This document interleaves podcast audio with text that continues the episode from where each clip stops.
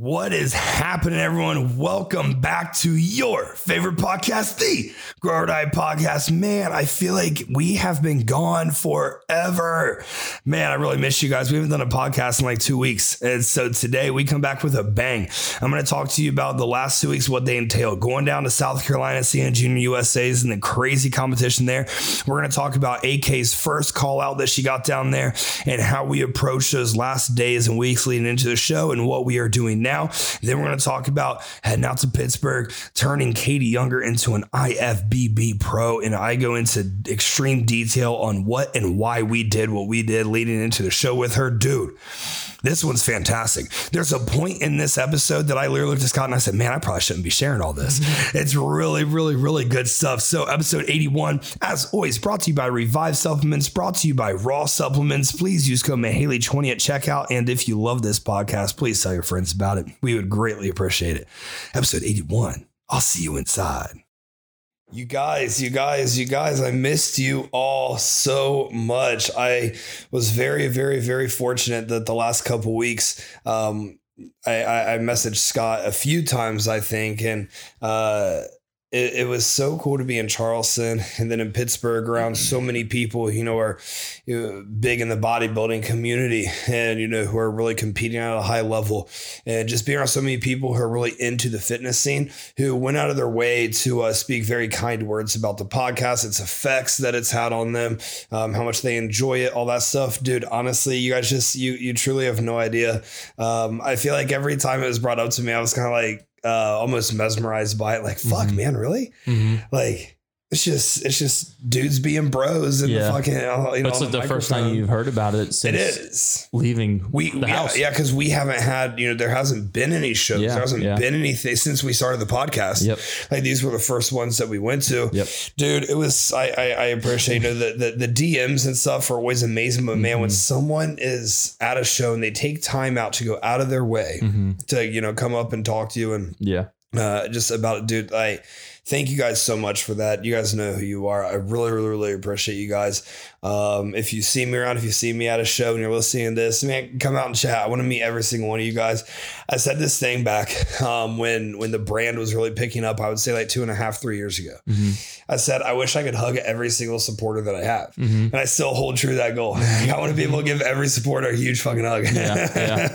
but it was wild. It was wild. There were um, there were two instances on top of my head. There might have been a couple more because uh, I know Megan actually mentioned one that um, I, I I didn't remember until she mentioned it. Now it's slipping my mind when it happened. But there were two instances where people heard my voice mm-hmm. before they saw me. Yeah. And they knew it from the podcast. Yep. And like they came out and like, yeah, yeah, yeah. so, so yeah. I, dude, I think that's cool. Yeah. So yeah. People were amazed that I sound this way in person. They thought it was only on the podcast. It's all for show. Everybody. It's all for show. It's all for, it's all for Instagram and the pod. it's all for IG and the That's pod. It. Outside, actually, a real feminine voice. but uh, it's it, man, it feels good to be back. I I missed um, you know doing these podcasts. We appreciate you guys you know staying tight, firm with us. You we were like recording ahead. We were doing all that, and honestly, I just didn't like it. It's um, challenging. It's challenging, but also it's like like I told Scott. You know, what if something happens mm-hmm. and then we release a podcast the next day because you know we always start these things kind of sharing opinion pieces mm-hmm. or talking about world events and things that are more important than fitness and bodybuilding and you know more important than just us. Yeah. Because you know, we talk a lot about us, you know, achieving personal success, mm-hmm. you know, intellectually, professionally, emotionally, whatever that mm-hmm, might, you know, entail. But like sometimes there's shit that pops off bigger. Oh, right. Oh, yeah. And it's like, you know, I was like, I knew when we had a podcast dropping, I was just like, I, I found myself getting very anxious while I was traveling. Oh, yeah. like, dude, I really hope nothing pops off today.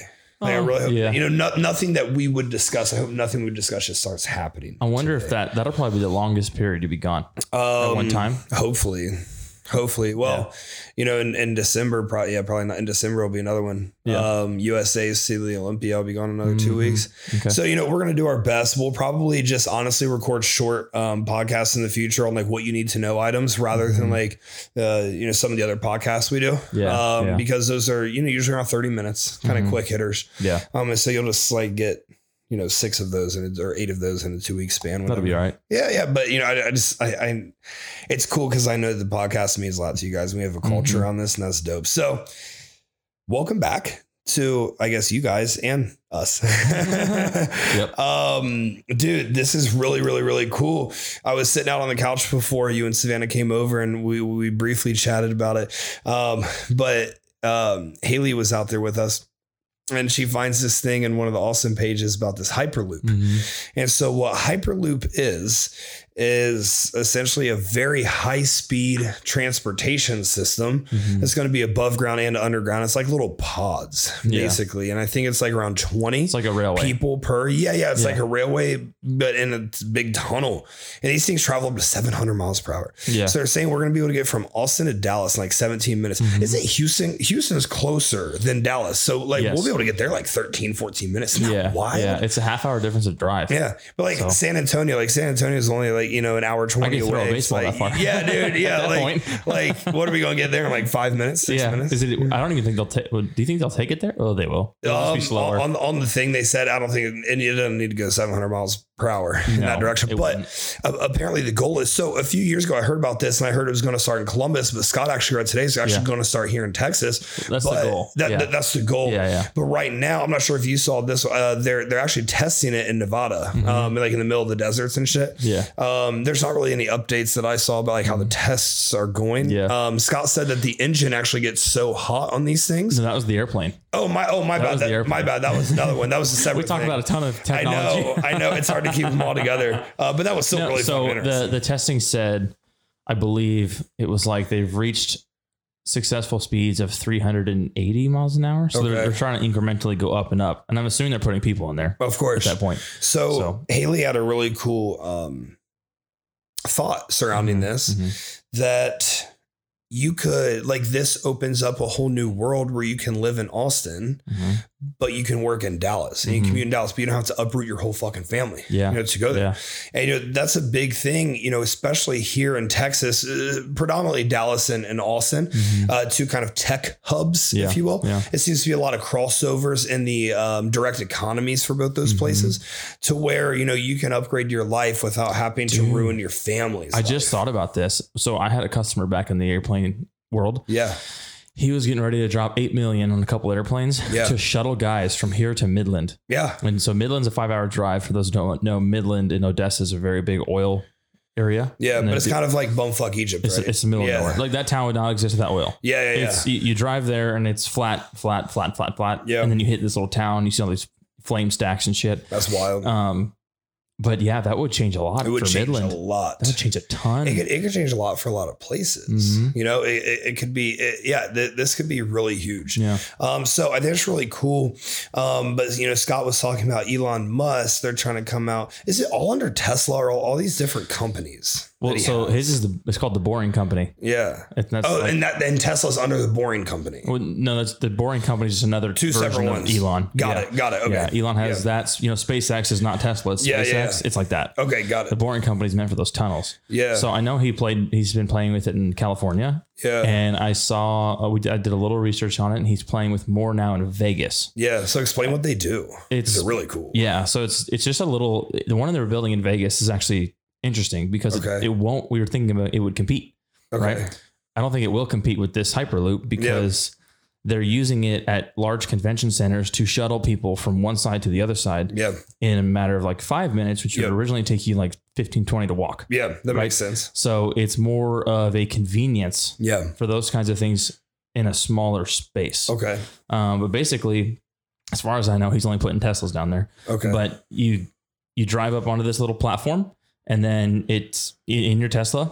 It's an elevator. It takes you underground. This is what happens in LA or California, at least. I think it's LA, and it hooks you up, and you drive. Well, right now it's supposed to hook you up, but you can't have autonomous vehicles yet. oh, okay. So somebody's driving the vehicle still, yeah. but it is essentially a tunnel Yeah. that will eventually be able to go super fast Wild. and get you to another location much faster. Yeah. You hit the end of the tunnel, they'll unhook you, then you go up the elevator, and That you're there. so cool. yeah. That's so cool. So I've always thought, I think a lot of other people have like had this thought, like whenever you have a long drive, Mhm. like how cool would it be just like you have one highway that just goes here directly to the place and you can go as fast as you fucking Mhm, can on. it. It's like, oh, Elon's actually making that reality. Yeah. I, so I see the concepts behind what Elon's doing, but I don't see how that can compete with this No. hyperloop. So when he wa- when they were talking about the convention centers in Vegas, it almost makes more sense for him to do it on a localized it does level. It does. But I bet if he as he continues to build more, Yeah. because the hyperloop's going to take a while. It's going to take 10 years. Yeah. Well, they're- saying within, they say 2029 in Yeah. Texas is when it's supposed to happen. Elon said he's going to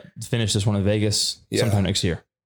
yeah. So, so he can get such a leg up. So what if he's moving faster and he goes, Yeah, okay, now. I now I have practical information, yep. and I can actually do it better. Absolutely. So I wonder if he would get into it, or if he wants to stay locally and not do Yeah. large, you know, travel. Well, I don't see how it would work. I think I struggle to see how it would work long term. Like you would have to build tunnels. So if you want to go, uh, you want to go all we we used Austin to Miami Mhm. earlier. Mhm. So if you want to go Austin to Miami through Elon's tunnels, how's that possible? Well, that doesn't. That we're, we're forgetting to mention the fact that you have to have a Tesla to do this. Yeah, yeah, yeah. So- I mean, that's You can't just drive your your car in there. Drive the X five in there with zoom. so I don't I don't know what the iterations will be. I'm but something sure like that, like I would buy a Tesla. if you had yeah, if I would buy a Tesla as part of the purchase of a. Tesla, you get to use tunnels. Absolutely. Oh shit, yeah, I would absolutely Hands buy a Tesla. down. I think a lot of people would. yeah, yeah. Um, yeah, Elon's, you know, it's it's interesting. Elon's taking Apple's approach Mhm. to um he, he's taking Apple's approach he's building upon it so much. Mhm. Um, like everything Apple does, you know, every what other year, every two years, they change all their plugins. They change every single thing that every one of their yeah, everybody off. but but you have no choice. Yeah. But to go in, I think like when I got my new computer, like the two extra plugins that I got to work with everything else I had, they were each like eighty bucks. Yep. It's like they, they don't finesse you for a three thousand dollar computer. They're finesse Oh, you on the hundred and sixty dollars. It's the upsell. Yeah, yeah, Yeah. it's the upsell, but it's it's mandatory to have. Yeah, you can't operate without it. yeah. It's the margins on the computer are pretty small, which Yeah. I'm sure they're not because Apple Yeah. has a ton of cash. Yeah, But the margins on those little add-ons, huge. huge. I mean, those things cost two bucks to make, if that. Yeah, If and they're that. selling for fifty dollars, Yeah. or more. Yeah. So I, I- I think it's interesting, you know, Elon's approach there It makes a ton of sense, you know, right? It's capitalism. It'll be fun to see how the two pan out. Yeah. Yeah. And it'll be interesting to see how airlines respond back That's a to good fact, both too. those two. Yeah. Uh, because airlines, you know, they're, they're controlling the, the entire transportation um, world is controlled right now by airlines. Mhm. And we've seen, uh, I mean, we've seen even during this pandemic, this isn't good. Like Mhm. the airlines get how much bailout money and small businesses are closing every single day. Yeah, man. And yeah, you know, uh, you know, we, we can point to whose fault that is. yeah, Um, but you know, at the end of the day, the airlines being billion and billion and billion dollar companies, um, you know, mean a lot more than a company that's 400, we don't really have any other There's no travel mechanism. Yeah, there's no other way to do You that. fly or you could train And that's or drive, years. but yeah, train was slower Yeah. than driving now. Yeah. I mean, Um, the train from Austin to Dallas takes what, eight hours? Does it Nine really? hours? Yeah, with all the Oh, stops and shit. Fuck Because I. I looked at doing it before. yeah, yeah, that's right. Yeah. And, Yeah, yeah, and it's like, I mean, that's not a realistic approach to travel. Yeah. Like you can drive in. Or those big ass buses. You took one of those. the. Von ones. Lane, yeah, yeah, Yeah. the Vonlane bus, they're luxury buses, they're But they're dope as shit. slow. Um, In, yeah, I mean, in their it perspective. still takes it's just driving Yeah. you're just Yeah. fucking driving in Yeah. it yeah so it's very interesting um so just two things for you guys to kind of look out for keep an eye on i think it's really cool do some research on it uh, let us know what you guys think about them the hyperloop and then elon's tunnels um so Obviously, two weeks ago, I went down to Charleston, South Carolina, um, and we were there for uh, Anna Kate, uh, who was coming off a big overall W in St. Louis. Um, and she, dude, man, that was the first uh, pro qualifying show of the year at Junior USA's. And I have never seen bikini competition like that. Yeah, you said it was intense. It was nuts. I've Mhm. never seen that good of bikini competition on any level. And I can, I can again, you know, reiterate that to this past weekend Mhm. um, as well. I think it was better in Charleston, Mhm. very slightly, but this past weekend, I've never seen bikini shows that good. Mhm. Like everyone at these shows, uh, I don't, I don't want to say everyone like it was 100%, but like 95% of the competitors like deserved to be there Yeah. and were very, very, very high level people. Do you think you think new people came out that were just ready working in the back end, or do you think that then they tried to take advantage of many other competitors losing their access to gyms during quarantine? I think the real ass competitors stepped up and they didn't miss a beat. It's like we Yeah. talked about at the beginning of quarantine, how you going to come out? Yep. You know, the real ass competitors, we didn't stop. Yeah. We kept attacking. We we pivoted. We adjusted. You know, the other people they, they took time off, Mhm. and you know they didn't hit their band workouts very hard. They didn't Mhm. really hit their diet very hard. They didn't really get better. So now we're seeing who's the real ass motherfuckers and who's the Mhm. ones that are just competing for clout, right? Yeah. Um, and the real ass motherfuckers showed out, dude. And you know, a lot of these people. So Junior USA is supposed to be a second week in May. It's always my birthday weekend. Um, it's always Junior USA. So these people started prep for the show in January. you give them an extra Yeah. f- four months, Yeah. right? Have four, an, an extra four months to get better, Mhm. and everyone got better. Mhm. So AK showed up. Uh, we got first call outs, but we just missed the top five, getting to sixth place, which really doesn't sit well with me, quite honestly. Um, I I th- there, there's a couple items that happened here. Um, one, I think when she started with me, her body was in a tough place. You know, we had to push really hard to get show ready. Mhm. But AK is a national level competitor. Mhm. Like she she's a big time. She she is a huge threat to become an IFBB pro Yeah. very soon. And, you know, so she was already in prep for it. She was moving and grooving. She was really far behind, but we had to push.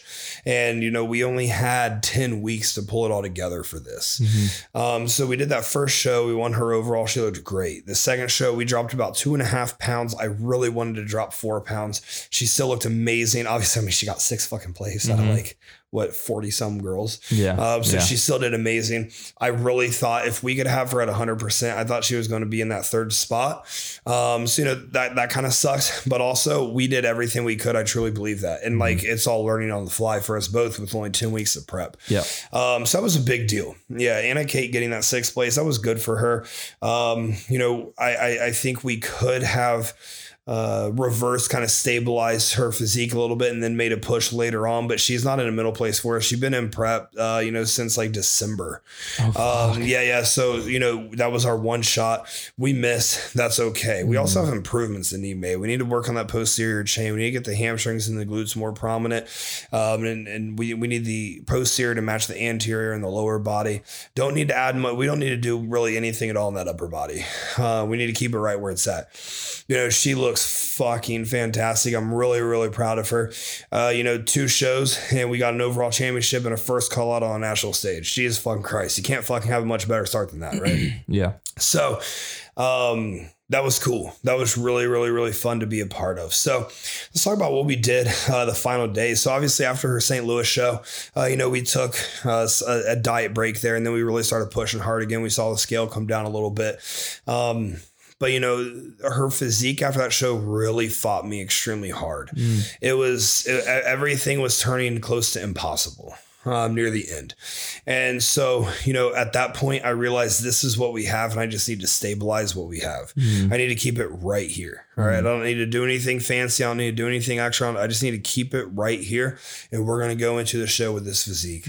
Um, so in the end, we tried a little bit of water manipulation. It didn't work the way that I wanted to. So we slowly started introducing water back in to just um, allow her to get back to the physique, um, you know, that, that uh, I thought was going to be her current 100%, which is probably about 80% of what she's really capable of. We got back to that. She went on stage, dude. She looked fucking amazing.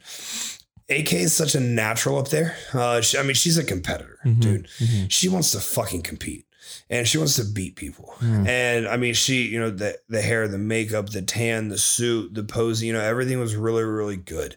Um, it's just the physique fell apart a little bit and we weren't able to do with it exactly what we wanted. I think we would challenge for that third place. But I mean, you know, third place still doesn't turn pro. And Mm. third place still isn't top two. Was it first and second? Um, only first. Only first in that one. Um, and or no, I'm sorry, that one was um that one was top four in the overall Oh, pro okay. junior USA. Um, and and so the girl in her class who actually won her class, won the overall at the show, Damn. won the whole show. Yeah, Yeah. she was really good. Uh, but I, I I feel like AK is right there. I feel like AK is Mhm. right on that girl's heels. Yeah. We just need to heal and we need to get really healthy. So that's what we're doing right now. We're healing, we're getting healthy. Um, and so our peaking process, we went in, um, we, you know, we started feeding up. We, we didn't feed her very much. Uh, she has a very good pop to her physique. And so whenever someone's physique just naturally pops, you don't need to f- to feed that much. I Mhm. think a lot of people also um, you know vastly overestimate how much food someone needs to be full. And I think because food isn't what causes that's not what has the greatest effect on fullness. It's the water and the sodium. That's what has the greatest effect on fullness. But people often want to use carbohydrates instead of water, which the two are not interchangeable whatsoever. Um, but you know they, they view them as interchangeable. Use carbohydrates instead of water because you know you want to have a very dry physique and a you know pretty hard physique on stage, and so you know one way to do that is by manipulating water. And then you just add carbohydrates to it. And the thought process is, and this isn't the wrong thought process, but the thought process is as you ingest carbohydrates, you cut back water, those carbohydrates need to be shuttled, right? Well, sodium shuttles and it takes water to shuttle as well. So if we don't have a ton of water coming in, then we want the body to pull from subcutaneous water stores, not intramuscular water stores, to help transport that the carbohydrate to the muscle, right? Because one uh, gram of carbohydrate takes four grams of water to store. And so that's kind of the thought process here. Well, the issue is if we run too low on water, we're going to start having a blurred physique. Mm. You're all you're you're you're you're going to cause a stress response because we're ingesting too many carbohydrates for the body to be able to accurate to um, store Mhm. into the muscle cell. Okay, so we're going to get slightly backed up with digestion here as well. Okay, we're not going to be passing things through, or we're going to have extremely loose bowel movements because your body, your small intestines, trying, trying, trying, trying, trying to you know crank out um, you know these nutrients into the bloodstream, but it just ends up passing it to the large intestine because nothing came to pick it up Hmm. because we didn't have what it took to pick it up. So that's not the wrong way to do it. It's not a wrong thought process. It's not one right way and wrong way. The wrong way of thinking is that water and carbohydrates are interchangeable when they really should both be used in sync. And, you know, cutting water out is perfectly fine. I Mhm. mean, I cut water out for Katie in um, Pittsburgh for, you know, an extended amount of time. Mhm. Um, but when we cut water out, we have to make sure that we're number one, well hydrated enough to carry it over. Number two, that we're not out feeding the water that we actually have available to move and store these nutrients. Mhm. And we can't afford to slow down digestion here at all. Um, we really can't afford that at all, especially when water's low, right? So, um, you know, we we cut water back with AK here a little bit, and then we slowly started introducing it back in. And she did get nice, full, and crisp. We had maybe two or three meals um, after we cut that water down, because I mean, she was having two gallons of water a day for the last nine days leading into the show, leading into this. Wow. And then we finally cut water the last day. Like she has enough water to go around. But the reason you do that is because when your body gets used to, you know, having two gallons of water a day, it turns over water much quicker. Mhm. Like you're going to use the bathroom a lot more. You're going to expel much more water. Mhm. So your body's anticipating another two gallons. Homeostasis doesn't catch up fast enough for it to actually um, adjust in time for that water cut. So you keep peeing. You keep expelling water, water, water. You keep pushing out, but you're not taking in anymore. And this is when you start getting dry. Mm. But again, like I said, you have to nail the sodium and you have to nail the carbohydrates. So when you're getting dry, you risk getting flat. When you, you very much so risk getting flat if you didn't handle water correctly leading into that place. Yeah. or if you don't introduce water back again Okay. from there because water is such an important part of that digestion process Yeah. the um the storage process Uh, but water and sodium is what makes a physique really really ref- refined Mhm. like when you guys hear what i did with katie i think it's going to make a lot more sense so I think that uh, with AK, we did a really good job. She, like I said, she has a very natural pop to her physique. We needed it to be dry. We needed it to be hard. We needed her to be really lean on stage. And I think we achieved that. I do think we could have had more pop um, in the glutes. I think we could have had a little bit more uh, water just around showtime, Mhm. maybe a little bit more sodium. But also, we were working with you know a physique that was really challenged. Mm. And we don't want to play, we don't want to start playing with aldactone response because aldactone response is going to happen when we start expelling sodium. Mhm. Um, is that's uh, that's kind of why we don't uh, like I, I never manipulate sodium down. What's It's it- never what- really a good idea. It's it's it's ten out of ten times. It's not a good idea to pull sodium down unless you've completely spilled over. Hmm. And at that point, I'm still not. I, I I still handle it completely different than that. Like if you spill over, if we push too hard with food, I'm just gonna have you go to the gym. And we're just Mhm. going to get a pump workout in. We're going to force that to the force uh, the subcutaneous water to go back into the muscle. We're going to Mhm. draw it into the muscle by forcing the muscles to contract. Yeah. Right. What do you mean when you say aldactone? Yeah, aldactone Response? is a hormonal response Yeah. internally to the body. It's uh, it happens whenever our electrolyte balance starts getting um, wonky, if you will. Okay. There's a myriad of factors that go into aldactone response. Mhm. But once that shoots up, man, it's difficult to bring it back down with a physique that's that unstable. Mm. All right. So we didn't want to mess with that. Mhm. We want to keep sodium very, very, very, very, very stable. We, we really need to make sure that it there, there's not these peaks and valleys of electrolyte balance because we're going to have that aldactone response. When that aldactone response comes, you're going to see a very blurry physique. You're not going to see a lot of detail on it um, because your body's trying to, you know, uh, when when aldactone shoots up, what starts happening? Well, it's commonly because your electrolyte balances are off. We're commonly going to start shuttling more potassium out, and now we get more off. Or Mhm. now we start feeding with sodium, and but potassium still shuttling out. So now we're in the opposite direction of electrolyte imbalance. Oh, Yeah, it turns into a whole ass thing. interesting. So, and aldactone is a diuretic. Uh, aldactone is a diuretic hormone. It Yeah. forces, you know, forces water out too. Aldactone is an actual, um, there, it, it- there, it's an actual diuretic pill that you Oh, can take. Interesting. That um, I've actually taken before before shows with a former coach that I worked with. Um, yeah, aldactone is something that, that you actually take, and you have to constantly you have to keep feeding um, sodium a lot higher. And honestly, I just if you need to use a diuretic and you can't get it done with Dyazide, which is potassium sparing, so if it's potassium sparing, it's you know going to have some sodium sparing you know response. But also, you know, whenever you take a Dyazide, you have to keep sodium very stable. Or I, I actually increase sodium uh, with Dyazide, um, and and so Dyazide, uh, it, like I said, potassium sparing, and it just shuttles water, a little bit of sodium out with it. If you if you need more than that, you just weren't in shape for the show to be quite frank. Um, Like Okay. loop diuretics and things like that, don't don't Mm. ever play with it. Mhm. Um, uh, you know, unless you know you're a men's bodybuilder or a classic physique guy getting ready for the Olympia stage, like at that level, maybe. Um, you know, start playing with loop diuretics if need be, but we still just we still shouldn't need it. Hmm. Uh, loop diuretics are very dangerous. Okay. Th- those expel electrolytes at very high levels. Yeah. So oftentimes, I mean, I mean, there's guys who die from it.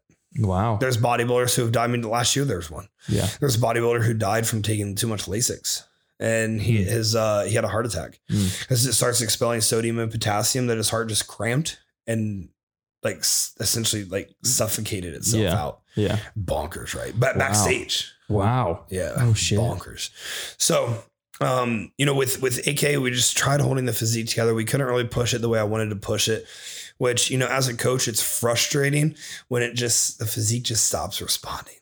That's Oh, frustrating because like, man, I'm doing everything in my power. Mhm. But you know, I've learned through trial and error, and I've learned through pushing too hard and seeing a physique get completely ruined at the end. Just keep it stable. Yeah. What can you do to keep it stable? Dude, and that's all we need is to do. so complicated. Oh, dude, it's it's fun, but you, like you see why it's so obsessive. yeah. Yeah. Yeah. Yeah. I mean, you, you like that's where the the science behind all this really comes in play. And I, I, I you know, hear these horror stories about my coach had me cut sodium. Um, uh, you know, my coach had me uh, super saturating with potassium, like X, Y, Z, all this. So why? Why are we doing that? Like, why? Why are we doing that? You, I mean, you the propensity that you just kill the physique off. If if, if that worked for you, it's because you were lucky. Mhm. It's not because it was a good Really? method. If it just- worked for you, it wasn't a good It's method. just so fascinating to me that like you have to know I mean, if you're a competition coach at least because you did something completely different with Katie because it's a completely Yeah. different person. Yeah. Completely different individual. yeah, every different- week's so different. Yeah, I'm gonna talk about Renee's too. Yeah. I mean, so just the fact that you have to go through all of those little variables, Yeah. I think that's super fascinating. Yeah, really, really, fa- it really is. But um, so for AK, all season health, uh, improve this posterior chain. Um, we did a really good job on our season. I, I, I would, I, I, with what we started with Mhm. and where we ended, I would give us an A. You call that a win? I would give us an A. Yeah. We couldn't have asked for much more. If if she was just 0.5 percent better on that stage, she would have got third place, and I know that we could have gotten that. Mhm. Um, but I couldn't push it. You can't. You can't really roll. The, you can only roll the dice so much Mhm. at that point. So we got the first call out. Mhm. Um, fun fact: There's only one client who I've ever taken to a national stage that did not get first call out. No let me kidding. tell you, we're coming back for vengeance. Yeah, so I take great pride in that, dude. Yeah. Like later on in this For sure. podcast, I'm gonna talk about what it takes to be on the national stage. I take great pride, and so AK was AK was the uh was the uh, 24th first call out that I've had, And then Katie was the 20th top five finish that I've had on national stage. Yeah. And so, dude, our, I mean, the percentage was very high. If I let you go to a national stage, it's a big deal. Yeah, Like, I, yeah, I have yeah. a lot of pride now. I don't take people. I mean, you know, you look at Charleston, right? You book the flights, you book the hotel, the, you know, interview. I mean, dude, you're, you're $2,500 deep. Yeah. I'm not going to take you out there. Yeah. You know, and, and Just then to waste your money. Yeah. Just to, to waste your fucking cash Mm-hmm. if I don't think you can, you know, really be competitive. hmm And quite frank, dude, if AK is 0.5% better and the girl who won her class doesn't show up, we're, we're probably looking at a new pro. mm I mean, that's how close it was. Yeah. So, like, we still, you know, I mean, she was right there. Sure. You're like, I wish the streams. right I wish the streams were a little better quality. I know that's Yeah. hard because you can't really tell from Yeah. that. I mean, even in the uh even in Nick's show, yeah. it, it was a good stream. Yeah. It's still. I'm sure it's way different. In. Even like the Olympia streams are the really good ones. Man, it's so much different watching it in person. Yeah. Like there's just so many things that you can see. Like like that the judges see sitting 10 feet away than you can see, you know, through your TV. sure. Um, and and you know, so but let's talk about Junior USA, the show, the show itself. Best bikini show I've ever seen, hands down. Uh, top four turn pro. It's one of the most competitive bikini shows every year. I'd say that one and Junior Nationals in uh, Chicago are kind of the two most competitive. Uh, no, I'll, I'll throw USA in there as well. Um, everyone wants to be Miss USA, right? Miss USA bikini. Um, Miss USA is the uh, women's physique winner, but Miss USA bikini, everyone wants to fucking be Miss USA. Mm-hmm. Um, so you know those are brutal, but honestly, if you're on a pro qualifying stage, it's gonna suck. I mean, you know, you're battling 40 other girls. Yeah. Like AK's class was like, man, I think it was like, I think it was right around that 40 number. Wow. You know, so For and- one class. yeah. And you know, That's a lot of bikini dude- girls dude, out in overall. Pittsburgh. Oh yeah, so many. Out in Pittsburgh, there were 1,300 competitors this past weekend. Did I tell you that? Oh, the shit. biggest No, show in you NPC didn't. history. Wow. 1,300 competitors. That's crazy. First time a show's ever been over a thousand competitors. Yeah, but like brutal but, to like, go through. Again, the real ass fucking competitors are making it happen, dude. yeah. like they, they they're they're all gunning. So mm-hmm. yeah, it was it, it's it's it's. Do they it's keep the same judges for that kind of stuff for the whole weekend? So they rotate? Yeah, yeah. Tyler was the head judge for all of them, but bodybuilding. Yeah. Steve does bodybuilding. Yeah. If if you're bodybuilding on the pro qualifying stage or on a big pro stage, Steve Steve Weinberger is is your head judge. Hmm. Um, I cannot wait to have it to do a show called by him. The way he runs that lineup is so it's beautiful to watch. Hmm. Um, but yeah, Sandy ran all Junior SA, Mm-hmm. and then Tyler ran some. Uh, Tyler ran like three classes there, three divisions, and uh, Tyler ran all of North America's. And then Steve came in at the end for bodybuilding, the last day for bodybuilding. Okay. Um, yeah. So, dude, great show, Junior USA. Uh, classic physique, nasty at Junior USA. Um, I think it's becoming much more classic. You know, this is only like the fourth year of classic physique, maybe fifth year. Okay. I think I think fifth year. It's only the fifth year for it. Um, you know, the first few years we struggled really getting that classic look down, and mm-hmm. now it's very classic. I think that might be. I mean, the bodybuilding freaks are cool. Yeah. and like that's that's an intense look. Yeah. but I think classic's probably my favorite. Classics The more favorite. I've watched, Yeah. You'll like it a lot in person. There- There's Yeah. a lot of artwork behind their Yeah. posing Yeah. as well, and you're gonna appreciate that Sure, a lot. sure. I think my my favorite is obviously bodybuilding. Yeah. And after the women's physique, like women's physique, figure, classic, like dude, those those are just dope. I just haven't watched enough of Yeah. the women's physique yet. Dude, it's so fucking cool. Yeah. Um, well, shit, we got uh, a new IFBB pro. I got another IFBB pro who hired me, who's a women's physique girl this week. Uh, so you're gonna be watching a lot more of it. Mm-hmm. yeah, yeah. Yep. It's good. It's good stuff. Um, so yeah. Really good stuff, Junior USA. Charleston's was a great place to be. Man, it's fucking hot there. Holy balls. but we're going to be back. Uh, we're going to be back in Charleston November 12th through the 14th. So if you're going to be there for uh, NPC Universe, it got moved from New Jersey. Because obviously, you know, New Jersey, I mean, they're still not ready. How, how are they still not ready to fucking do anything up there? I mean, it's the, just back to the leadership conversations we know, had. dude. It's so bad. Yeah. Um, so that's going to be in Charleston, which I was really excited about. So commonly I don't um, take clients to NPC Universe because it's in Teaneck, New Jersey, which is honestly like everything about it sucks. everything about it just sucks. Um, Wow. And so I'm excited that th- this will actually be the first NPC Universe I've ever been at. No kidding. I've been to every single national stage for the last four years. That'll be but fun. I haven't been to team. Uh, to well, it used to be called Team Universe. Yeah. So if you guys hear me reference Team Universe a lot, I'm talking about NPC. me, They yeah. just changed the name. I think this is their first year they changed the oh name. wow. Uh, so it's it's like ingrained in me that's Team U. Um, but really excited for that one. Um, Charleston, November 12th through 14th. Yeah, we're, we're gonna have some people dialed in, so I'm excited for it. Um, so from Charleston, I went to Dayton so I could see my niece for her birthday. As always, that was fucking amazing. hmm That was, I mean, I just, I love Ella so much. We're Mhm. so tight. We're Yeah, so she's tight. cool. Um, and so from there, I went up to Columbus for a couple days. Uh, you know, caught up with some old friends. Andy and I had a really good dinner and, and hung out for a while. That was a fantastic time. And then, you know, I made the trek out to Pittsburgh. Man, let me tell you, you want to you want to be bored. If you ever like have this need to be really bored, fly to Columbus, get a rental car, and then drive to Pittsburgh. How long was the drive? Um, the drive was just under three hours. Bro, Um, I- so- there's nothing more boring than driving across Iowa, and Missouri. Dude, you're probably right. You're probably right. That shit sucks. Part when you're going through West Virginia, Yeah. um, and maybe part of Pennsylvania, I forget what they call it, but they have this. Um, there's like zones where the drive is so dangerous that they call it a certain thing. Like, Mhm. Why is it do not go over the speed limit. Like, Why not even one mile per hour. Dude, it's awful. It's so Because the roads are. Oh, it's and, windy. Oh, and you're well, that's up in the not boring then. No, that part's not. But shit- that part's on edge. In- that in- part, I'm like, oh fuck. In Iowa, in Iowa, Missouri, they have signs that say, "Make sure you get gas because we're not going to have a gas station for miles." That makes sense. Well, let me tell you what the worst part about it is. Right, right. Is that's a very common route for a shit ton of semi trucks. I would say the Uh, I, yeah, I would say okay. there's six semi trucks for every five cars. yeah, And so all these trucks are like, and you know, you're just on. It's just a two lane highway. yep. With like one little tiny steel beam keeping you from dropping a thousand fucking feet down into the mountain. Yep.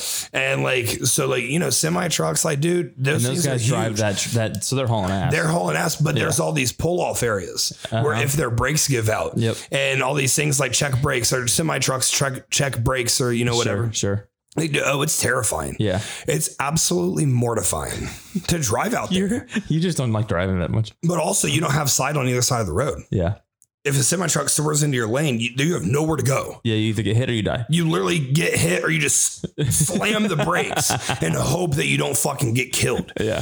So, dude, it's it's a brutal drive out there, man. I bet it's like a pretty cool scene, scenery though. It, dude, you get some really cool looks out there, but like every time there is one, you can't actually You look at it because you're never going you're straight. You're a turn. constantly winding, and you're constantly Yeah. on the lookout for these fucking semi trucks. okay, okay. dude, I had to call nine one one out there. I haven't told you about this. No. Um, I was behind this girl who was in one of these zones, dude. I can't f- believe I can't remember what these zones are called. I've made that drive fucking times, and yeah, yeah, look it up. It's it's uh, very it's an extremely cautionary place. Um, I had to call fucking nine one one because I was behind this girl and we had just uh exited one of these zones and we were about to enter another one.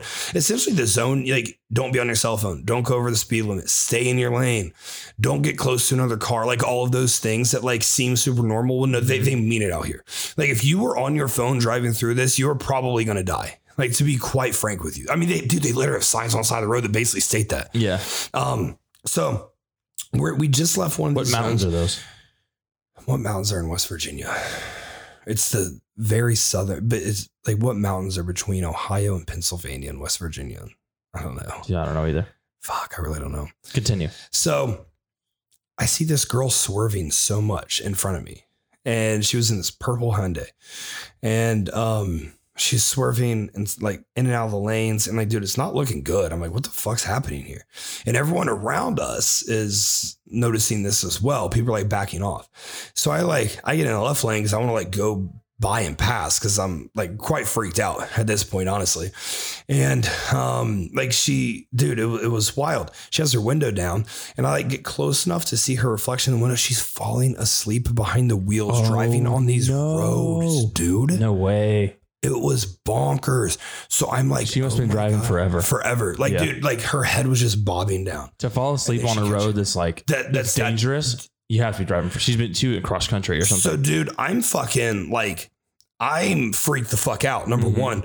Number two, I'm in a car that doesn't have a ton of horsepower. My fucking uh my, my rental was a oh dude, what was my fucking a Nissan uh Murano. Yep. But it's just super base right, model. right. Really nice fucking car. Yeah. But super base model. So man, when you hit the gas in that thing, it doesn't really go anywhere. I could probably push it a little bit further. But like I said, great fucking car. Like honestly, Yeah. every time I get a rental car, I hope I get that car. Really? It's really fucking Okay. nice. So, you know, I, I'm gearing up. How can I speed past her? Yeah. I decide right now is the time. She had just finished one of the. I was watching her in her fucking mirror this whole time, Scott. I watched her like fall asleep probably five or six times. Just and like catch in- herself in and out, Just yeah. in and out, in and out of the lane, going all the way over to the other lane, all the way back. Holy shit. And so I would have honked at her. I, I what we all were. yeah. So I floor Yeah, like yeah. right fucking past her and like Yeah. nothing fucking happened. And you know, I'm like speeding past, like slowly but surely getting there. And I am right next to her and I look by her and Scott, she has the worst one of them all. She goes down, almost hits her head. I can't make this shit up. almost hits her fucking head on the steering wheel. The, the rest of them went like halfway down. Yeah. And then she caught, She caught it. almost hit her head on the steering wheel, swerves all the way over in my fucking lane. She didn't almost hit me because I was past her by this point. Yeah, yeah, yeah. I, so she she was drifting over, swerved all the way back when she woke up, like Uh-huh. into my lane, which there was no like I was probably 15 feet in front of her by this point. sure. I was dude, I was hauling that bitch, and I was like, I I have to call 911. Yeah. I think like I think I have to call 911, Sure. and I just acted. I was like, I think she's gonna die. Yeah. Like, Like, I think she's gonna kill someone. if she let it go too far, she would hit the rail or Well, something. like I said, yeah. there's no room on either side. Yeah. Yeah. And so I call 911 right away. And, you know, I tell them, you know, what's going on. I tell them, look, I'm in whatever this fucking zone is called. I couldn't I'm find in, it. I'm in this zone. And I know you're not supposed to be on your phone, but there's a woman who's falling asleep behind the wheel and it's very, very dangerous. And people around her are honking. They're, you know, mm-hmm. letting X, Y, Z, all this stuff. Mm-hmm, mm-hmm. Um, and I got the mile marker, I got the license plate, I got the car, like a good description of her, like all this stuff. Like I had known I was going to make this call as soon as I passed her and confirmed that this is what was happening. And um, so I gave him the mile marker, the exit that we were about to pass, exactly where we were, everything. And so, you know, state troopers like got on it ASAP. I, I hope they got there in time to, you know, help her Yeah. uh, because it wasn't good. It wasn't a good situation. Yeah. But I was thinking, how? What, what are they going to do?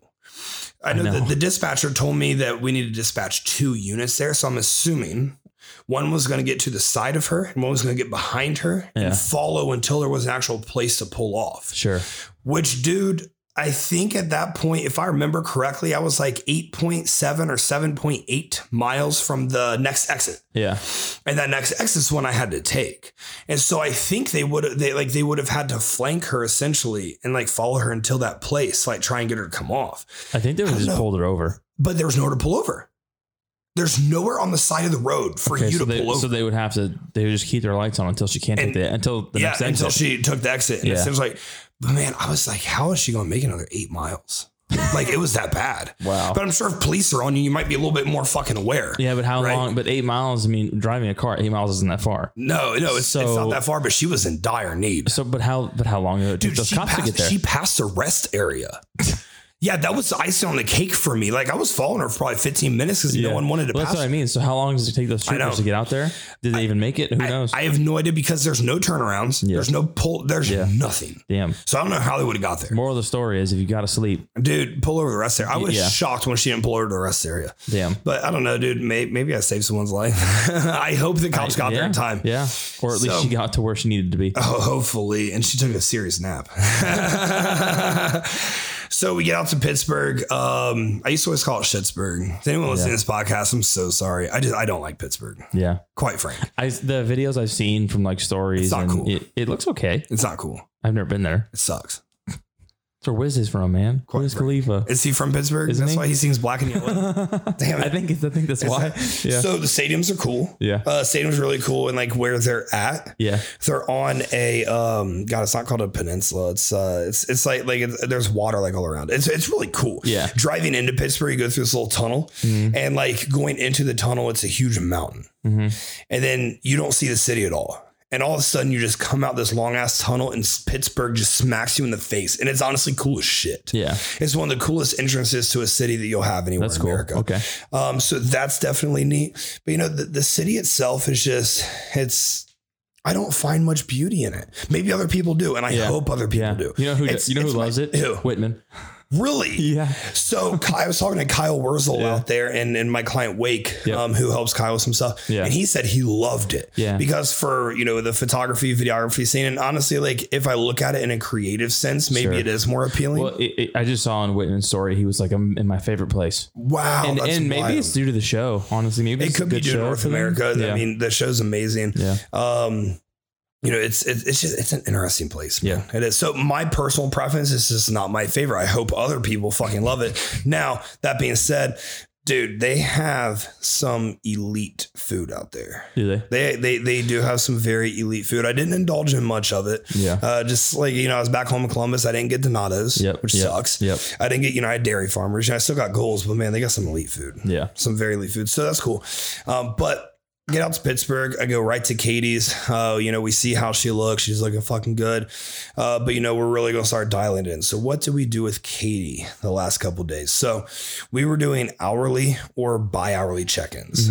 Um, like leading into like the last two days. Um lots and lots and lots of check-ins and we were feeding we were hyper feeding uh, what is hyper feeding that's when we feed very uh, commonly and Mhm. constantly so every hour i had her have a certain set of meal or a certain set of macros Mhm. every single hour and we would do something like you know the next two hours we're going to do 30 carb 10 fat or then after that we're going to do maybe 12 carb or uh, 20 carb 12 fat Mhm. um, or maybe you know she sends a check in. I said we don't need food for another two hours. So we're just going to have you know two ounces of water or three ounces of water with sodium, like Yeah. the sodium that would normally be Yeah. on your meal. You'll essentially just put it in water. Yep. Every hour we were checking that physique, and it was getting it was just getting better and better and better and better. So day before the show, we overfed her just very slightly. Mhm. And I remember she messaged me at night. you know, she was she was um, a bit startled, I think, because she was Okay. really full. Yeah.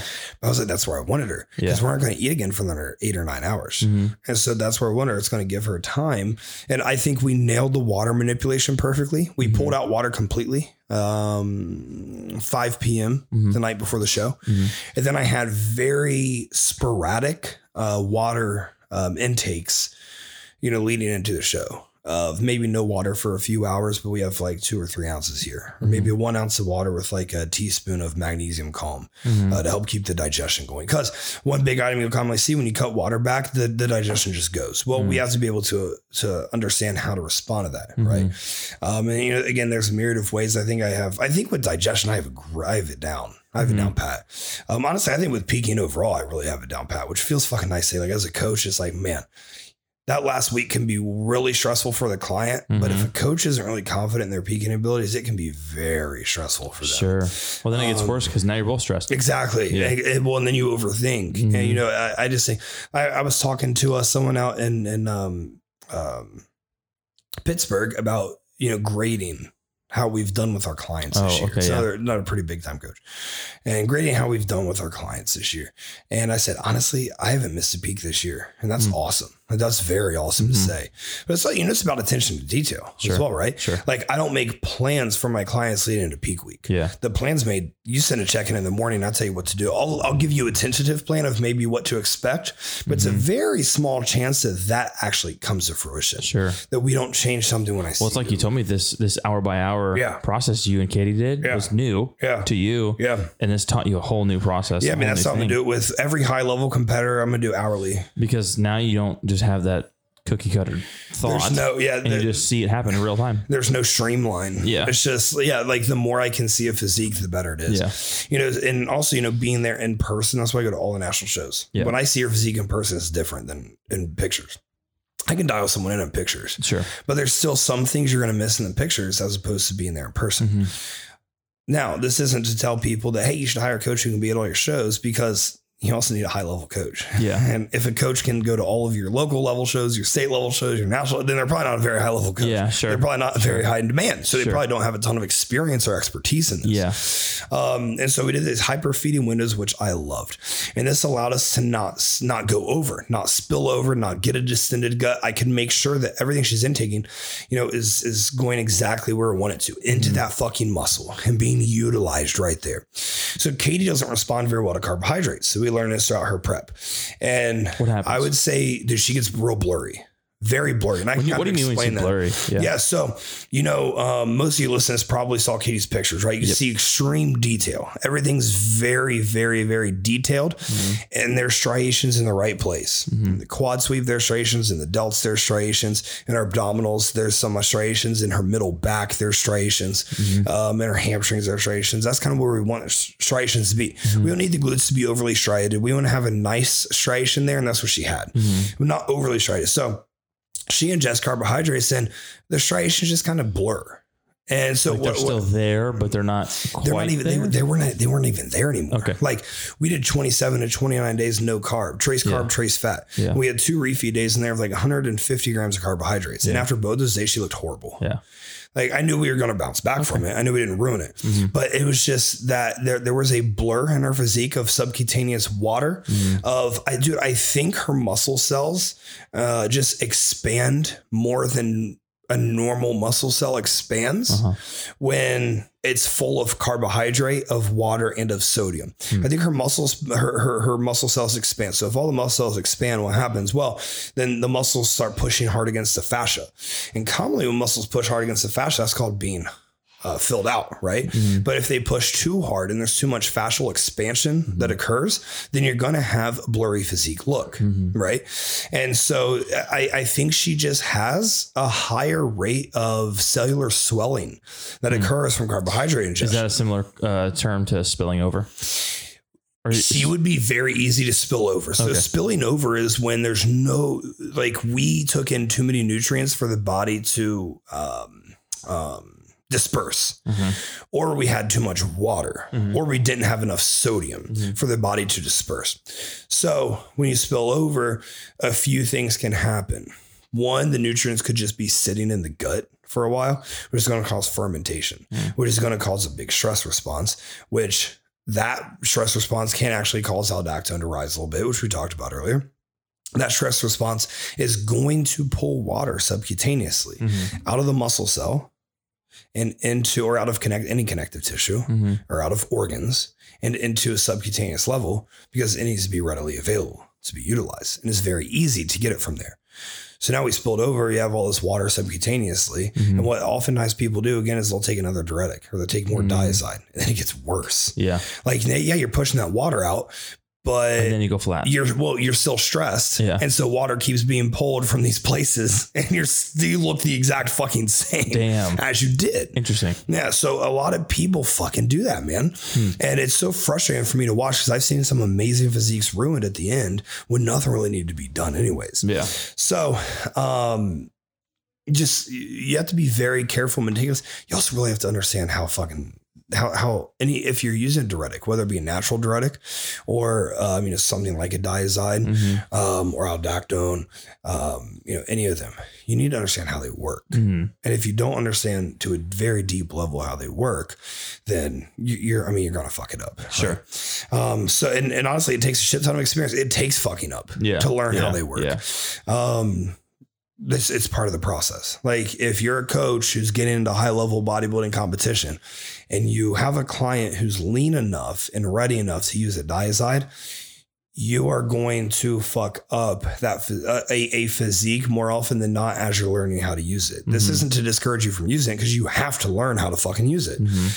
Very, very, very, very, very small amounts. The smaller the amount, the better Mhm. because we can always add more, but we can't take away Yep. especially with diuretics. Yep. Okay. So, um, with Katie, back to Katie, hyperfeeding windows, we assessed how that physique was responding. Very low carbohydrate, very high fat intake. She responds very, very well to fats. All right. I, I, I love her response to fats. In the off season, we're going to push a lot of fats because it Mhm. just works better with her. I think she has more intramuscular fat stores as well um, than other people do, than like the normal I person. remember you talking does. about yeah, that. Yeah, I talked Yeah. about that a little bit.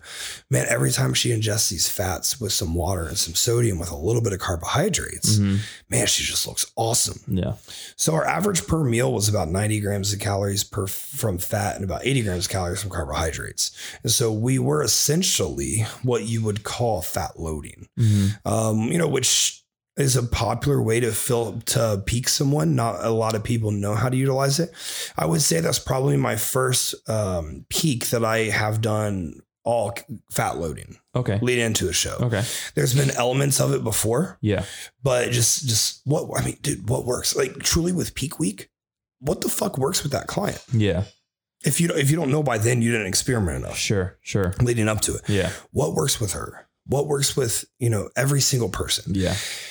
That's why you know utilizing timed refeeds. You if we didn't have a refeed in there, I would have fucking pushed carbohydrates in her, and she would look the way she did in Miami, which was spilled over and watery. Really? She didn't look good in Miami. Okay. And so if I was pushing these carbohydrates, pushing these carbohydrates, pushing these carbohydrates, and lean into a show, she wouldn't be an IFBB pro Yeah, right now. She yeah. would have got fourth or fifth in that class. I mean, that class was fucking nuts. Yeah. And she, she would have got fourth or 5th Mhm. Um, instead, she was the most conditioned girl in women's physique division, which Mhm. is the most conditioned physique division that Mhm. was there. Um, I got so many compliments, and I'm still getting messages on Instagram from people about, dude, that peak was. I mean, the the women's physique pro that just hired me that I was mentioning, she hired me based off the way I fucking peaked Katie. That's cool. She, she's Yeah. like that. No, I mean, on it, like straight the fuck up. You can't peak someone better than that. Yeah. That was an A plus. That was a 100 out of 100. I didn't Mhm. miss a point on that test, Mhm. and that feels good. Mhm. But everything. But now I'm collecting this data that I did with Katie. And I'm just going to apply it to every other high level competitor that I have. Yeah. You know. Um, now you know with bikini, do we need hyper feeding windows? Do we need bikini? There's so much more gray area, Yeah. right? There's so much more flotation space. Yeah. Now, when I have very high level bikini girl, like when when Kim Brankin, you know, is getting ready for NPC Universe, like we're we're gonna do very we're gonna do hyper feeding. Mhm. We're gonna make. I mean, she Mhm. has to be fucking perfect because I think she's gonna be contending for you know really good placing there. Mhm. Um, and and so you know with her we're gonna use that. Um, but you know with most bikini, I don't think hyper feeding is gonna be the best route to go. Yeah. Just because also there's not enough muscle mass for them to change that drastically. You know, Bik- same. Bikini's the most confusing thing to Oh, me. oh my god, Ever. to me too. It's, it's Take how. Confused you are and multiply by a trillion, and that's about where I'm at. because you like, what do you want? because the science makes sense to you. Yeah. Like most of it doesn't make as much sense, Yeah. like make any sense to me. Yeah. And now you're like, okay, so I'm looking at that and that's supposed to make sense, yeah, but it doesn't. it does. It, it does. Well, I think the issue, the hard part with bikini is, but I will say, at North Americans and um, um, Junior USA Yeah. with two different judges, Okay. it was very similar what they were looking for. Got was it. Very, very similar. And I will say, bikini the last two years has been very similar what they're looking for. Okay. I feel like I'm the closest to figuring out right now Mm-hmm. more than ever. But also with bikini, you don't want to stand out. That's a big deal. yeah, dude. You don't wanna me, stand out. Are you kidding me? You have to be the best physique that fits in. Yeah. Okay. So bikini, they want you to look like like if you were at the beach, you would Mhm. be very lean and hard. You'd be the best looking person at that beach by far. Yeah. Right. That's what they want you to look like. They want you to look like a very uh, hard fitness model. hmm Right. And you know, that's the bikini division. And that's beautiful. Yep. You know, we have these cap delts. We have some very full lats. Yeah. We have very full and round glutes. We have strong quads, but not dominant quads. Mm-hmm. We have hamstrings that match, maybe overpower quads very slightly, Yeah. but match the glutes. And and you know, it all just flows. We did a full very well. podcast on this one. We did. Yeah.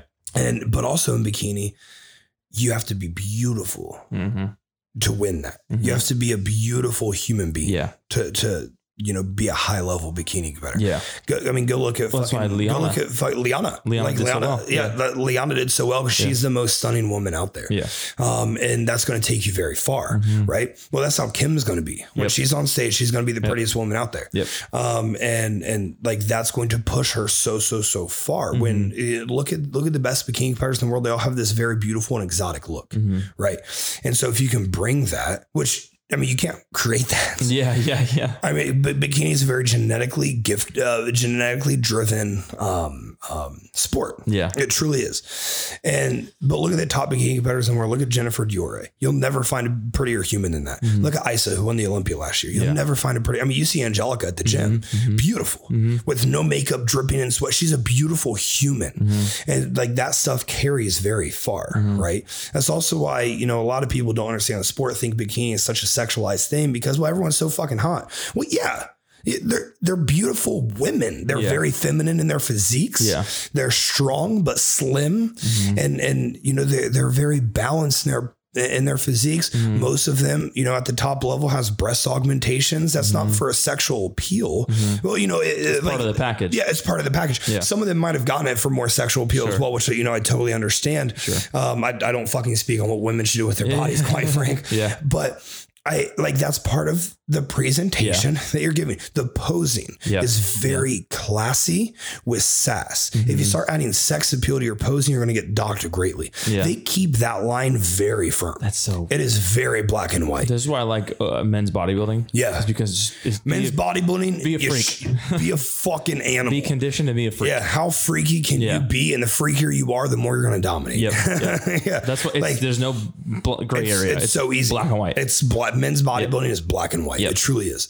Um, so the, the the bikini division is beautiful, but I love the way that the judging is going because I feel like a few years ago we were getting away from there being much muscle in the sport. Hmm. Uh, but then at the top of the sport, the Olympia ranks, they started awarding. You know, I, I don't want to say good muscularity, but they started uh, rewarding proportions that look like it's muscular okay. right? But now, you know, we see at the NPC levels, we see um, at the New York Pro this weekend, Mm-hmm. um, and and um, with um, oh, what's her name? Who won that? Um, fuck, her name starts with an. I, I can't believe I forgot her name.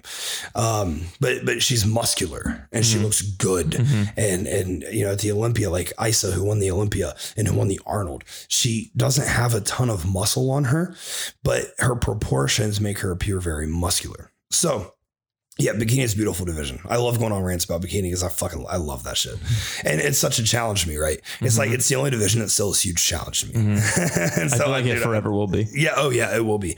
So um, with Katie, also, are you looking up the New York Pro? I'm trying to find her. Yeah. It starts with an E. Yeah. I'm trying to find her. Beautiful fucking woman. Uh, just the physique, the presentation. Atilia? the- Atilia. Santiago Santos. She's amazing. Yeah. She's amazing. I think she'll be top five for the Olympia this year. Mhm. Olympia bikini. Um, I think Jennifer Dorie is going to get that top five too. I'm a big Jennifer Dorie fan. Huge Jennifer Dorie fan. Okay. If she ever wanted to go on a date, I would say yeah. Megan knows that. We've talked about it. This uh, Attila. Attila. Yeah. I hope we're saying her name right. yeah, She, yeah. She's super pretty. she is. Yeah, you can see it in her face and it's everything. exotic. Yeah. and it's very classy. But she's.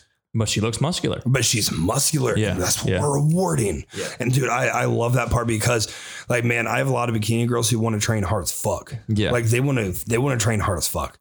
And I, I think like, I don't think we should be docking people Mhm. for wanting to train really hard. I mean, I this really is believe so. bodybuilding. It's still bodybuilding at the Yeah. end of the day, right? Yep. So back to Katie, what we were doing. So we pulled out the water, uh, 5 p.m. the night before. We had some two and some three ounce water intakes here and there. Um, we bumped when we pulled out water, we increased sodium by about 10% in all of her meals. So that's a very small amount, right? Mhm. But it makes a huge difference. So why do we do that? To add, to keep more blood volumization to occur, to continue pulling. When we add in sodium, the sodium has to get transported somehow, right? How's it going to get transported? It has to transport with water, right? Well, sodium is meant to be in the muscle and in connective tissue. Mhm. So it's not going to pull water. I mean, I'm, I really shouldn't be sharing this on the podcast. Know. It's not going to pull Secrets. water from yeah. It's not going to pull water from the fucking muscle when it has to go into the goddamn muscle, right? It's Mhm. going to pull it from subcutaneous stores. Mhm. That's why. I mean, you you saw that. Um, you saw the last posing video I posted of Katie before she went before it was game time. In the chat. Yeah. It- oh my Yeah, god, yeah. she was so nasty dry and peeled to the bone. Mhm. And she was posing outside that ballroom, and I saw, you know, there were twenty girls around us. They were Mhm. all looking like, oh, oh, oh shit. yeah. like dude cool. she she hit that back double bicep and you could see the individual muscle fibers in her entire trap from her lower traps all the way up to her upper traps you see those individual muscle fibers that's when i knew that we didn't need much more food yeah. Because I, I need those to look like that but i don't need them to pop Yeah. if they pop we're going to get docked for it Yeah. right because now it's now it turns into women's bodybuilding Yep. but her lats the outside of her lats you could see the muscles just laying down you couldn't really see they they, they weren't popping Yeah. you could see the muscles firing and laying Mhm. down Mhm. when, yeah, when, when she turned on that back double bicep, I was like, it's done. Mhm. It's over. Her glutes had very nice striations. What did, what did you tell us? You said when you when she walked, you could see all of her muscles moving. Yeah, yeah, she like she was like an anatomy every- chart. Yeah, she was like an anatomy chart, and dude, Yeah. it, it looked so freaky. And she was able to control her midsection the entire time because we didn't overfeed. Mm-hmm. Um, dude, that, that that was a very special peak. Um, that peak really elevated me up in a lot of people's It's a minds. good turning and it was was a big turning point. Yeah. Um, like like yeah, that that was a pivotal moment. everyone knew I had a big team. Everyone knew I was a good coach, Mhm. but it's Justin an elite level coach. Yeah. Can he hang with the big I've only been on the national stage three years. Yeah. Right. yeah. And most of those times were bikini appearances. Mhm. But now we have classic physique top five. We have multiple classic classic physique top 5s Mhm. We have men's physique top fives. We have figure top fives. We have women's physique IFBB pros and top Mhm. fives. Mhm. Um, it- I mean, the, the only class we're missing is fucking bodybuilding. I'm gonna get m- mul- multiple top fives next year with that. Yeah. Um, so dude, it's yeah, that that was a pivotal point. Um, and you know, I I I, I beat some people who I really wanted to beat. and, And, and and it feels good. I'm good still feeling. I'm still headhunting for a couple. Yep. But uh, you know, it's it, it just feels nice. So um, let's see. After that video I posted, I hope most of you on um, I, I think I know a lot of you were following very closely. I hope you guys know which video I'm talking about out in the ballroom, uh, where she just looked absolutely insane. Mhm. But from that point, let's see. I'm trying to remember this. I know she was backstage. I told her, fuck, I think we might have had, man, we might have had like 50 or 60 calories back there. But I know I told her salt. I want you to put as much salt that you would put on a meal on your hand and take it down, take it to the dome. I Yeah. think we did that maybe two or three times back there. Was she was she just a little too flat? No, Not as full? no. or I, I, so? I, I wanted that salt to keep pushing. I Got it. knew at this Got point, I knew at this point that we couldn't fuck it up. yeah. We could only fuck it up if we if we fed, Yeah. and so I didn't want to feed much. Yeah. But there, were, I wanted her to hold this look, so we had to feed a little bit, Mhm. right? Um, And the I- sodium's enough to cover it. and the sodium was going to continue pushing, increasing that blood volumization, Mhm. and you know making her pull more subcutaneous water. Mhm. And dude, she, I mean, she went up on stage and she was posing, and I was like, man, like her posing was good. when you start, yeah, dude, we we made some really good tweaks to our posing last minute that made a huge difference Mhm. on that stage. And when you start posing, the goal around the goal is kind of make everyone around you look fat, right? Mhm. On a national stage, that's hard to do. Mhm. Katie did it. Yeah. That was dope. Yeah. That was dope to see. So really fucking proud of her. Um, there was a lot of work that was put into that. Yeah, for sure. And now we're going to get healthy. We're going to grow. I think we need about eight pounds more tissue to, you know, be competitive for a first call out at the pro level. Mhm. That's what we're going to work for. We already know we're going to nail the conditioning. Yeah. Um, you know, that's not going to be a problem. I'm going to keep her really tight and lean. Uh, but man, I'm fucking fired up. So uh, I was watching the live stream with her best friend Eliza, with her husband Jay, and um, you know when uh, man when she got called when when, when oh dude I got chills thinking about it. Yeah, yeah. When uh when yeah they said new IFBB pro uh, Katie Younger I dude, I lost it Yeah. I, I lost cool. it I started crying Yep. and you know I just hugged Eliza and Jay you know that that was very cool I definitely remember that forever You were in the hotel room, So, right? I think I saw the um, video. We were in the um, we were in like we were in the lobby of the hotel. That's I right. kind of tucked away from Eliza was people. like putting videos up. I think. yeah, yeah, yeah, Yeah. Um, dude, it was it was really cool, and you know she she won Miss Ohio last Oh, year. she did. She won Miss Ohio in women's physique. Yep. So I was Mr. Ohio. She's Miss Ohio. Very cool. Um, so you know, prepping her for that show and like having that Ohio connection obviously means Yeah, a lot as yeah, well. Yeah. Um, so yeah, man, you know, that was dope. It was a great weekend. The competition in North America was wild. They had this massive tent built up outside the Pittsburgh Post Gazette. Mhm. Um, and you know, no spectators, which sucks. But uh, you know, I, we got some more pro cards coming that I'll get to be in that uh, you know, in the actual auditorium for. Mhm. That'll be special. Mhm. Um, so really cool journey. Um, she like we went trace carb, trace fat. And you might be listening. It's like, oh my god, man, that's a terrible approach. Well, you don't have to get six percent body fat for your fucking you know competition. you have to do what it takes to win. Yeah. And you know, restoring health, I'm not worried about Mhm. because I'm very fucking good at that. Mhm. It's it's about you when you hire me to win, Mhm. and you hire you know a, a big time coach to win, Mhm. not to just be there. To win, you know, you have to go to those places. I mean, she was having she had some hour and a half cardio sessions, Yeah. and you know she she had some. Uh, it, it, it was not easy, Yeah. and you know the entire time, um, you know she never complained about the protocol. She never complained about you know how she really felt anything. She had some serious prep goggles. Like she definitely didn't feel like she looked great. Yeah. Um, but she had so, so she had some serious prep goggles, but she did a great job, you know, dialing it up, dialing it in. Um, and I, I'm I'm definitely proud that you got to do what it takes to win. Yeah. Okay. When you, especially when you start talking the national level, if you want to have parameters within your protocols, then you're probably not going to win. Mhm. Now that being said, if you're a bikini girl, you don't need to go trace carb, trace fat. You don't have to get that lean. If you have to do that to get down to fucking 12 or 11% body fat, Yeah. then there's a lot of other things wrong. Mm. All right. Um, and, and, you know, you know, you want to be an IFBB pro, you got to do what it takes. And, you know, she stepped up, she knocked out the park, she did what it takes. So I'm really proud of her for that. Yeah. So, last thing I want to talk to you guys about today is when should you get on a national stage?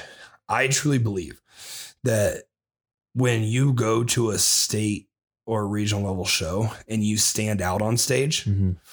I truly believe that's when you're ready. Yeah. Not just, it's not just about winning because you might lose but still stand out. You look out of your class. You- like you look out of your the league. You're outclassing those around you. Yeah. Absolutely. They're not in your league. yeah. That's probably when you're ready to go to that national stage.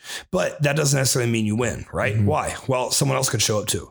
Someone else could show up who does not belong there, who belongs on a higher level, Mhm. on a bigger level, Mhm. but they're just kind of getting ready Yeah. for that one and they're making this pit stop on the way. I hate the term practice. What the fuck's a, or a warm up show? Yeah. What the fuck? What the fuck's a warm up show? No, it's Yeah. no, a show is there to be won. Yeah. Dude, when you say a warm up show, I hope you guys understand how much of a fucking douchebag you look like. like, oh, so you're just gonna walk in and dominate everyone, huh? Well, you Yeah. fucking better get straight ones. Yeah. If I look at that scorecard and you didn't get straight ones, it wasn't a fucking warm up show. Yeah. It was a show. It was a competitive show. Yep. It's not a every show needs to Do be a lot of people do that? Yeah. Really? Interesting. Don't even get me started on it. I'll start calling people out. It's fucking gross. I mean, there's a lot of people I saw do warm up shows you didn't even fucking win. I'm like, hmm, Yeah. must not have been that much of a warm up. Interesting. Like a warm up's when you're on the treadmill walking around for a lollygag, not when you're on stage competing for a fucking W against other people who worked really fucking hard to get there. Yeah. So, anyways, but when you get on the national stage, you you should be standing out heavily at your, you know, at, at all the other shows you're doing, right? Like that should you you should be freaky compared to everyone else around you. Quite frank, um, I think that's when you're ready. That again, that doesn't always translate in an overall win or sometimes even a class win. I mean, there there were people who've turned pro this year who didn't even win their class at the last show they did. Wow. Yeah. But they might have come back against that same person, Mhm. dude or female, Mhm. and beat them. Mhm. But they belonged there. You know, it's like it's like battles. You know, Yeah. you just Is keep the- battling is, for the it. Odella, it's the Odella, right? That we're Odella. be here. Is that a pretty big show? Um, a decent size.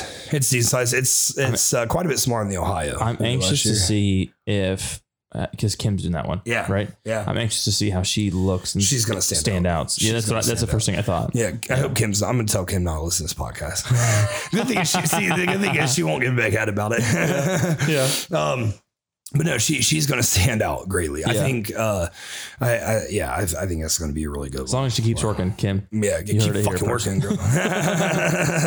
um, so get on a national stage when you've earned it. You know, go through the work. Don't be in a rush to get there. Like the stage isn't going anywhere, and if you're in a rush to get there, it's not. It's not going to go well. Like put the time in at the state level shows, at the regional level shows. You know, go against you know. Um, vast amounts of uh, competition Mhm. like this is where having a good coach is also really important because I mean I see you know other coaches who are putting people out there and the only I, I mean they they were ne- they never stood a chance Mhm. but like the only reason they're out there is to have people on a national stage Mhm. because they think it adds legitimacy to their resume Mhm. don't don't do that don't don't do that because y- you have to earn the right to be there as a coach too Mhm. you got to earn the right to be there and to have people there um and so Earn the right, take your time, put the work in, do research, make sure you have a good coach who's leading you.